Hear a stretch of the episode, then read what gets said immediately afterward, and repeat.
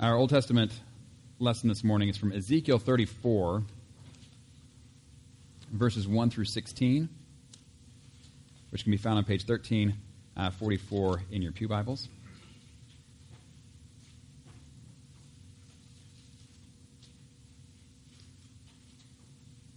And this is um, probably a less common or less well known uh, passage, not one that we read often in worship service as some others are. Probably more familiar with things like Psalm 23 dealing with shepherds. But the theme of shepherds comes up quite a bit in the Old Testament, and here is uh, one of those places. Ezekiel 34, verses 1 through 16. And before we read, let's pray. Heavenly Father, we do thank you again for this day that you have made, and God, we thank you for your word which you have given to us. Lord, we pray that you would give us ears to hear your word. Lord, we pray that you would help us to hear your word this morning, that you would help us to hear your word always. God, that we might know you better. We pray this in Jesus' name. Amen. Ezekiel chapter 34, verses 1 through 16. The word of the Lord came to me Son of man, prophesy against the shepherds of Israel. Prophesy and say to them, This is what the sovereign Lord says Woe to you, shepherds of Israel, who only take care of yourselves. Should not shepherds take care of the flock? You eat the curds, clothe yourselves with the wool, and slaughter the choice animals, but you do not take care of the flock. You have not strengthened the weak, or healed the sick, or bound up the injured. You have not brought back the strays, or searched for the lost. You have ruled them harshly and brutally. So they were scattered because there was no shepherd. And when they were scattered, they became food for all the wild animals. My sheep wandered, all, wandered over all the mountains and on every high hill. They were scattered over the whole earth, and no one searched or looked for them. Therefore, you shepherds, hear the word of the Lord. As surely as I live, declares the sovereign Lord, because my flock lacks a shepherd, and so has been plundered and has become food for all the wild animals, and because my shepherds did not search for my flock, but cared for themselves rather than for my flock, therefore you shepherds hear the word of the Lord. This is what the sovereign Lord says I am against the shepherds, and will hold them accountable for my flock. I will remove them from tending the flock, so that the shepherds can no longer feed themselves. I will rescue my flock from their mouths, and it will no longer be food for them. For this is what the sovereign Lord says I myself will search for my sheep and look after them. As a shepherd looks after his scattered flock when he is with them, so will I look after my sheep. I will rescue them from all the places where they were scattered on a day of clouds and darkness. I will bring them out from the nations and gather them from the countries, and I will bring them into their own land. I will pasture them on the mountains of Israel, in the ravines, and in all the settlements in the land. I will tend them in a good pasture, and the mountain heights of Israel will be their grazing land. There they will lie down in good grazing land, and there they will feed in a rich pasture on the mountains of Israel. I myself will tend my sheep and have them lie down, declares the sovereign Lord. I will search for the lost and bring back the strays. I will bind up the injured and strengthen the weak. But the sleek and the strong I will destroy. I will shepherd the flock with justice. This passage is a hard one for the shepherds who are the leaders, the people of Israel. Um, but it doesn't end there. If you continue reading, he turns from addressing the shepherds to addressing the flock. But we're not going to read that right now. We're turning to uh, Philippians chapter 2.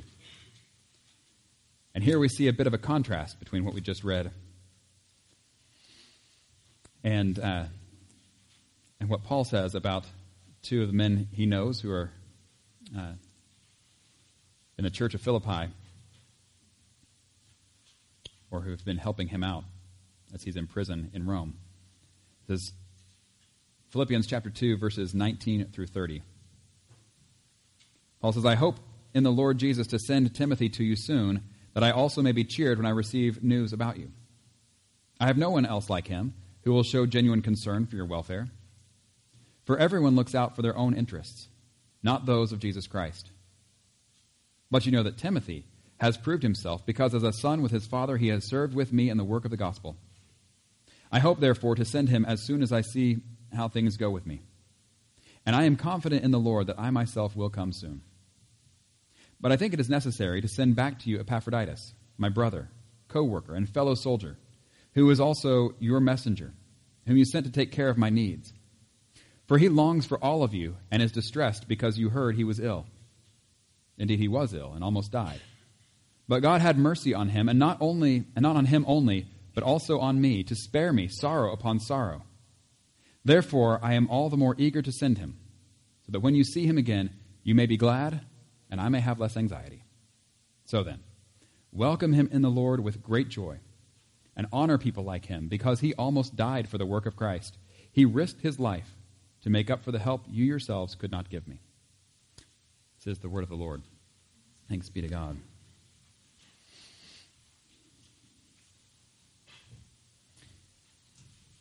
One of the verses we just read is in uh, Philippians 2, verse 21. And this verse, I think, explains what was going on in uh, Ezekiel with the shepherds over Israel. It explains what was happening in the day of uh, Paul as he's writing this, and it explains a lot of what we experience in our everyday lives. See if this holds true. This is uh, Philippians 2, verse 21. It says, For everyone looks out for their own interests not those of Jesus Christ. That sound about right? Everyone looking out for number one? Everyone looking out for their own interests, trying to make sure my needs are met instead of following Jesus? This is what was happening in Israel, wasn't it? With the people who were supposed to be shepherding the people. And instead of shepherding the people, they were looking out, looking after their own interests instead of uh, the others. This is uh, the same kind of thing that is talked about in Philippians chapter 2 a little earlier, when in verses 3 and 4 it says, Do nothing out of selfish ambition or vain conceit. Rather, in humility, value others above yourselves, not looking to your own interests, but each of you to the interests of the others. And how we're to have the same mindset of Christ Jesus. That this is the way that he lived. This is what he did. This is how he taught us to be is instead of looking after our own interests, look after each other. And so you have this beautiful uh, poem then of how Jesus did exactly that. But we're not going to look at that poem today. We're actually going to go to John chapter 10, where Jesus talks about this kind of thing. And we're going to see how Jesus talks about it and the image that he uses of being a good shepherd, and then how people responded to that. This is John chapter 10, starting in verse 11 and going on through verse 21. And uh, to set the context, Jesus is talking to a group of Pharisees and then others who are around and listening. But he's talking to them after there has been an incident. And the incident that has happened is Jesus healed a man who was born blind. And uh, one of the things that kind of threw everybody, there were two things that really threw everybody about this particular healing. One thing that, that threw everybody is nobody has ever seen someone healed who had been born blind. They'd been born blind, been blind all their life, and then able to see. They'd never seen that before. That had never happened. So that kind of threw everybody. What is going on? But the other thing that threw people was that Jesus did this healing on the Sabbath. And they said, well, if if you're doing some sort of a work on the Sabbath, then you're obviously violating what God has said to do. Therefore, you can't be from God, right? On the other hand, he has to be from God if he's doing this amazing healing. And so people are kind of, where do you land on this? Who is uh, this man? Well, so Jesus starts to explain who he is to the people, and we looked last week at when he starts talking to them and talking about uh, in terms of sheep and the, all the people as sheep. And he says that he is the gate.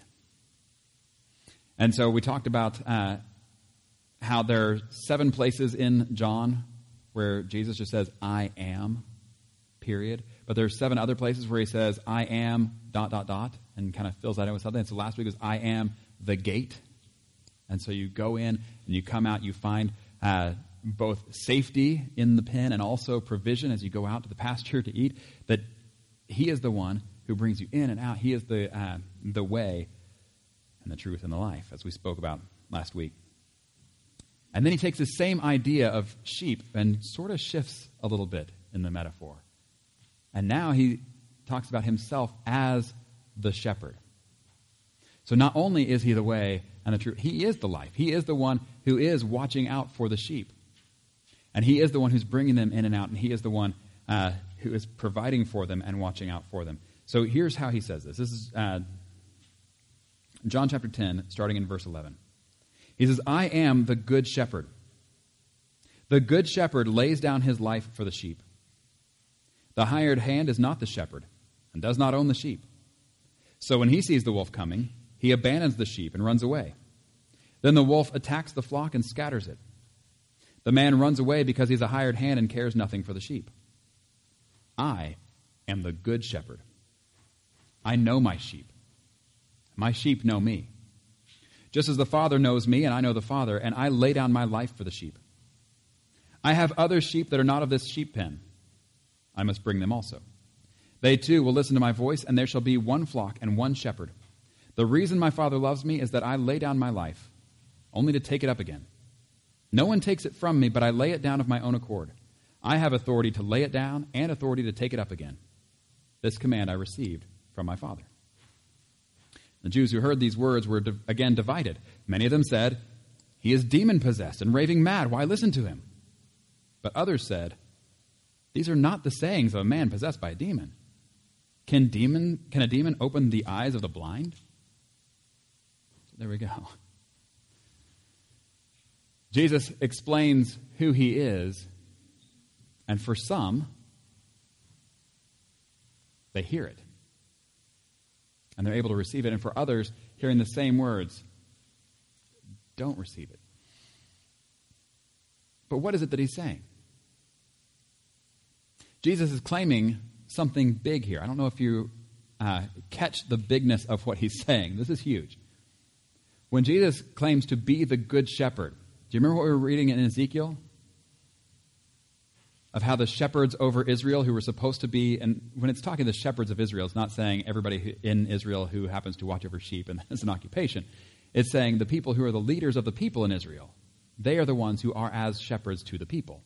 And so it says those shepherds are not doing what they're supposed to do. Those leaders are not doing what they're supposed to do. And so what God says is, I'm going to be their shepherd. And I'm going to put someone who uh, will be their shepherd, and it's, it's going to be me. And this is a uh, not Ezekiel's not the only place that God says this, but this is where you know you go back to Psalm 23 that David is saying this: "The Lord is my shepherd," and we see this uh, again and again. This prophecy that God is going to Himself be the shepherd of His people. And then Jesus steps in and says, "There have been other shepherds, but they're not they're not God as the shepherd." And one of the problems he points out is because the sheep aren't really theirs. They don't really care. And so danger comes to the sheep or to the people, as it is, and they just run away.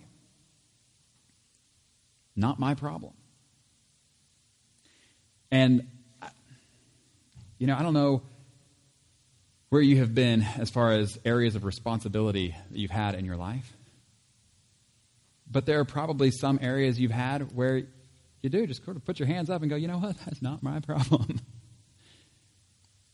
and if you have, uh, if you've ever had a job where uh, you are not the one in charge, but you are, you know, kind of, you go in, you punch the time, and then you leave, and then there's a problem when you're off the clock, and you go, well, y'all have fun with that. right? Because it's you don't have a responsibility for it. You're responsible for to go in and do your part, and then you check out and you're done. And it's somebody else's problem. And if it's still going on when you get back, well, now it's your problem again. But when you're off the clock, you're off the clock. And that's what was happening with these shepherds is it's, you know, not my problem. Somebody else deal with that. And so when danger or problems or trouble comes, eh, run away. But you may have also had other situations where you are the one responsible. And not only are you the one responsible, but you're responsible for something you really care about. And uh, when danger or problems or trouble comes, you take it personally. You take it very seriously. And you're not about to walk away. If you have ever, uh, you know, raised children or had something uh, happen to endanger them, you, you're on it. You don't just walk away from that. I heard somebody say, you know, when parents have new kids, they, uh, they carefully count all their fingers and toes, and even the worst of parents will notice if one of those is missing from then on. because we care about even the smallest details, and it's that they were saying, you know, this is how God cares for his children. That he does look after them and take responsibility. And, uh, and we do this not only with kids, like with our own children, if you're babysitting someone, or even, I had a situation when we were younger as kids, um, where the neighbors were going to be gone, and so uh, my brother was responsible for uh, taking care of their pets while they were away. And he may have been a little too young or a little too high strung, I don't know, for this particular job, but he took it very seriously to the point that uh, he ended up having to go to the doctor because of these massive headaches he was getting because he was stressed out so much by the burden of caring for these animals. He did not want anything to happen to them while he was responsible for caring for them. And I don't know if you've ever felt that kind of a weight of a responsibility of care for something, but that's what Jesus says that he has that these other shepherds didn't have. And so he says to the Pharisees, in Israel. You guys are like the hired hands who just don't care. You punch your time and you get out of there and you just don't care. And he says, But in contrast, I am the good shepherd. And when he says, I am the good shepherd, that is a claim of being equal with God. The God who says, I will shepherd my people. And Jesus steps into that role and says, That's me. I will shepherd my people. And I'm the good shepherd. So we see what happens with the bad shepherds, right? That they just run off and they don't care. What is it that he says about the good shepherd, though? How is that contrasted? And the good shepherd is the one who cares, right? But how does he show that care?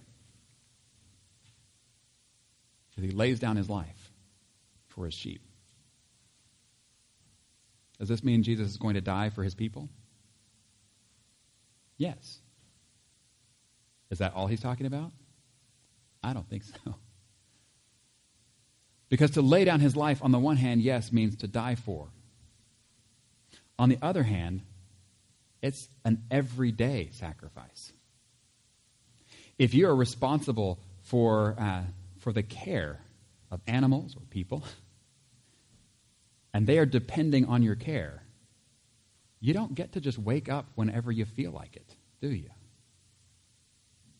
You don't get to go to bed and sleep whenever you feel like it.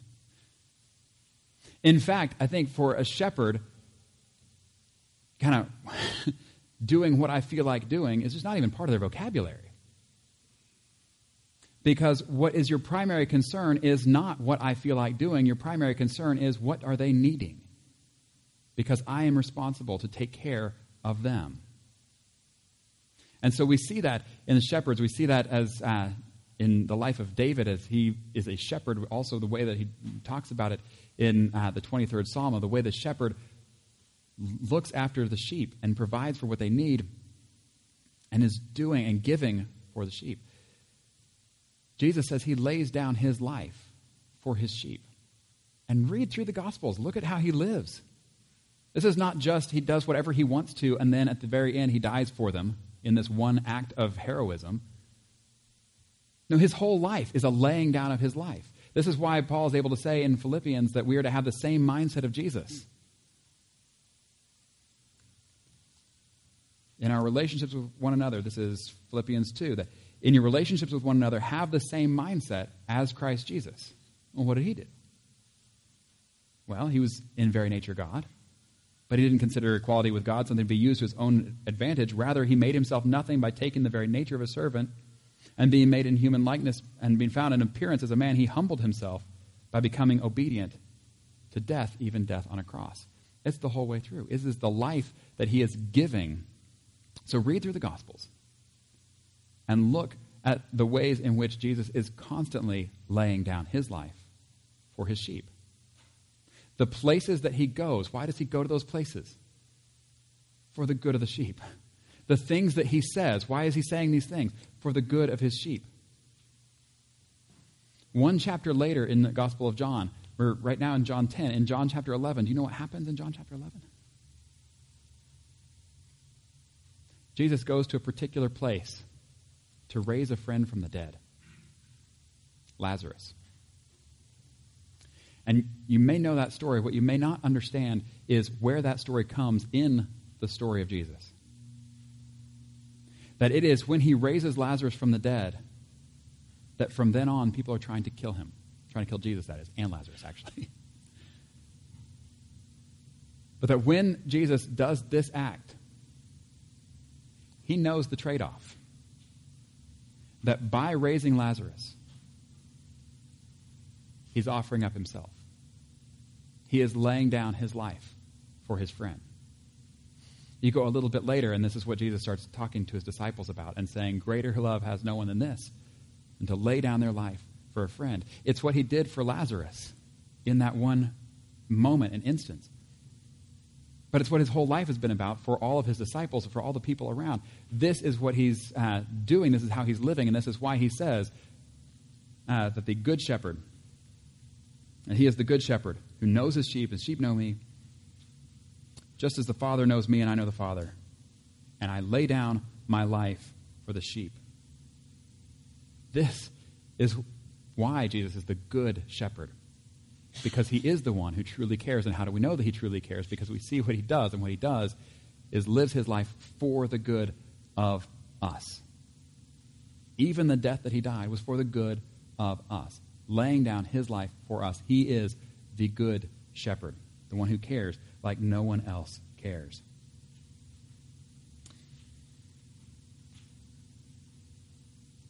He then goes on what seems like a little bit of a diversion, but I think it's important probably why he says it. Verses 16, uh, verse 16, he says, I have other sheep that are not of this sheep pen. I must bring them also. They too will listen to my voice, and there shall be one flock and one shepherd. What is he talking about? I have sheep that are not of this sheep pen. What sheep pen is he talking about? This is Israel, the people of Israel. Did Jesus come for the people of Israel? Yes, he did. if you're confused on that, let's get it straight. Jesus came for the people of Israel. Absolutely. Did he come only for the people of Israel? No, he did not. And that is something that caused a lot of confusion. but that is something that goes back to the Old Testament again, that even all the way to uh, Abraham. And Paul says it in Galatians that Scripture foresaw that uh, God would justify the Gentiles by faith and announce the gospel in advance to Abraham all peoples will be blessed through you. Not just Israel, all peoples, all nations will be blessed through this family. And it's through Jesus. So this is one of the reasons he comes is not just for Israel, but for the whole world. But here's the other uh, thing that I, reason I think this is important is because, and you see this throughout the rest of the New Testament, is there's this idea, okay, well, yes, Israel, and yes, Gentiles, but like as two separate things, right? And one of the things that uh, the apostles are battling against, the whole rest of the New Testament, is not only, yes, it's okay for the Gentiles too, but also that it's, there's no more distinction. That distinction was for a time and for a purpose, and that purpose has been fulfilled. And it's not that the Jews are now out and the Gentiles are now in. It's not that. And it's not that it's always for the Jews and never for the Gentiles. Not that. It's that it is for the Jews and it is for the Gentiles, and that they are to be together as one people from now on, united in Christ uh, as one people. You read about this in Romans 9 to 11. You read about this in Ephesians uh, chapter 4. This is one of those things that goes throughout people from every tribe and tongue and nation from Revelation 5. This is one people united as one. And the way Jesus puts it is so just succinct. It seems like, you know, how can we still have all these issues about it when he just says, there shall be one flock, one shepherd? Oh. Well, and I guess we're done here. you know, end of discussion. Why does it take, take us so long to get that one straightened out? They will listen to my voice. They too will listen to my voice, and there shall be one flock and one shepherd. So, who is the flock? It's a group of people who are made up of all different ethnicities who have something in common. They listen to his voice. It's those who are listening to the voice of the one shepherd that are the one flock altogether. Um,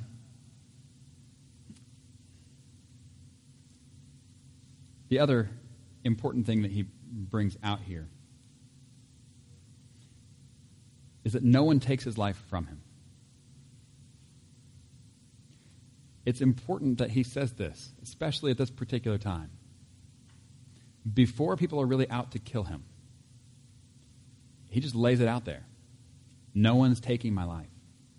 So when his disciples see this happen later, like when Peter sees Jesus being arrested, maybe he shouldn't pull out the sword and chop off a guy's ear. right? Because Jesus has said, This is where this is headed, and I am laying down my life. They're not coming and grabbing me against my will, as though there's nothing I can do, and I need you to defend me, Peter. No. So he says, before it ever happens, no one's taking my life from me. I'm laying it down. Why is he laying it down? For the good of the sheep. He lays down his life for the good of the sheep. And he says that this is the command that he received from his father. Um, this is huge. If we understand just this, of who Jesus is. That in this one passage, we see Jesus describing himself as God in the flesh, as the good shepherd over his people. But that he is a shepherd that is a very different shepherd than all those who have come before, who were more like the thieves that come to steal and kill and destroy, but that he come that they have life.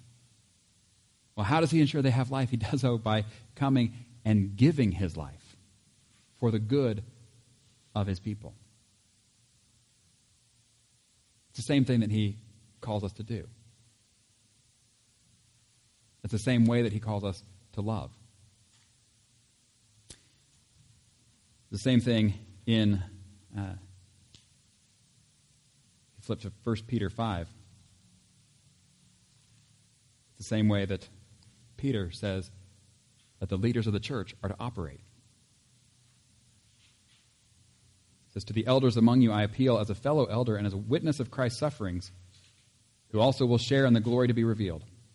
Be shepherds of God's flock that is under your care, watching over them, not because you must, but because you are willing, as God wants you to be. Not pursuing dishonest gain, but eager to serve. Not lording it over those entrusted to you, but being examples to the flock. And when the chief shepherd appears, you'll receive the crown of glory that will never fade away. There is one flock, there is one shepherd. He is the chief shepherd, he is the good shepherd, but he's also shown us the way in which we are to, under his care, care for each other. Not looking to our own interests, but each of us to the interests of the others, laying down our lives for the good of others. This is his way. And when people hear this, the way they respond, by jumping up and down and saying hallelujah, right? No. Mixed reviews. who said, Some look at this and they say he's demon possessed. And others say, Impossible. Can't be. And are they basing what they're saying on what he's saying? No. They are basing what they're saying on the event that happened first. And the event that happened first was the healing of the blind man. And Jesus heals the blind man on the Sabbath. And some people decided when they saw what happened, he's working on the Sabbath. Can't be from God. And some people said, nobody can heal like this. This has to be from God. And so, right there, they've kind of already made their decision. And so then Jesus steps in and says, Look, let me explain what's going on. They've already made up their mind, haven't they? They've already decided before he even says, before he opens his mouth to speak, they've made up their minds.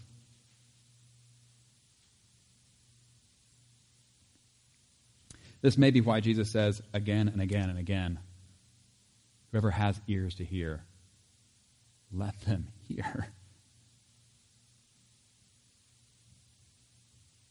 It's so easy to have our minds made up first.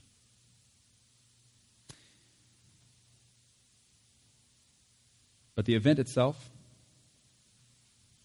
is important and is instructive. It's one of the reasons why Jesus explains who he is in this moment. Because it is the good shepherd caring for his people. Think about it.